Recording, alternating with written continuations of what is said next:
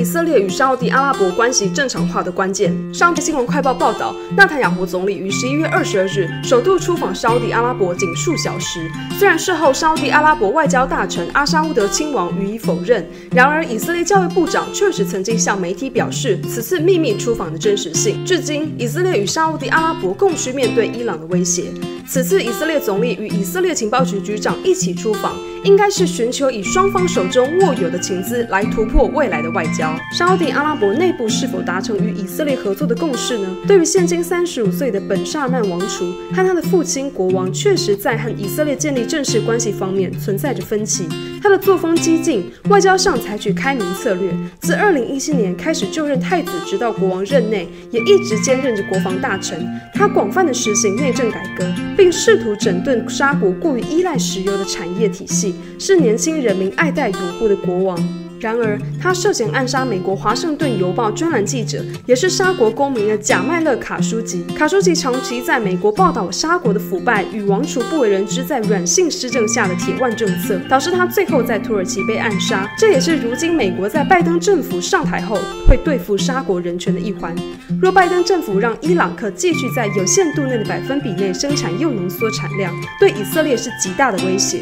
让我们祷告，神继续使用美国，祝福以色列。和中东和平，伊朗呼吁美国拜登政府。美国川普政府执政期间，他伊朗之间的紧张局势升级，使双方在今年初处于战争的边缘。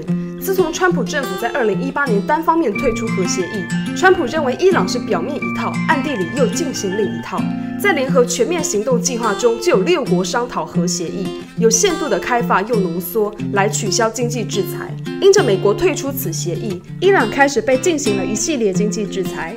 使国内货币贬值。十一月二十五日，周三，伊朗鲁哈尼总统向媒体表示，他希望并呼吁美国当选总统乔拜登重新加入德黑兰与世界大国的核协议。根据联合国检察员的最新报告，伊朗的浓缩铀库存原本不足三百公斤，但现在超过两千四百四十公斤。目前的库存量足以制造至少两枚核弹。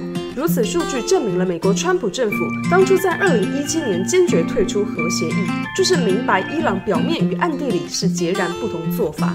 然而，站在伊朗的立场上，鲁哈尼总统表示：“我们愿意遵守核协议，不发展核武，就是为了和平的目的。”你相信吗？以色列是绝对不相信的。以色列军方为美国可能对伊朗的袭击做准备。数周以来，以色列国防军一直为美国可能会对伊朗发动袭击做准备。就媒体报道，若一月二十日确认是由拜登来治理美国政府，那么有可能在之前，川普政府就会先对伊朗有所行动，而以色列就需要防范伊朗直接攻击，或伊朗从叙利亚、加萨或黎巴嫩的代理人发动攻击进行报复行动。在过去两周内，国防部长本尼甘茨与川普的代理国防部长克里斯多夫米勒进行了两次对话。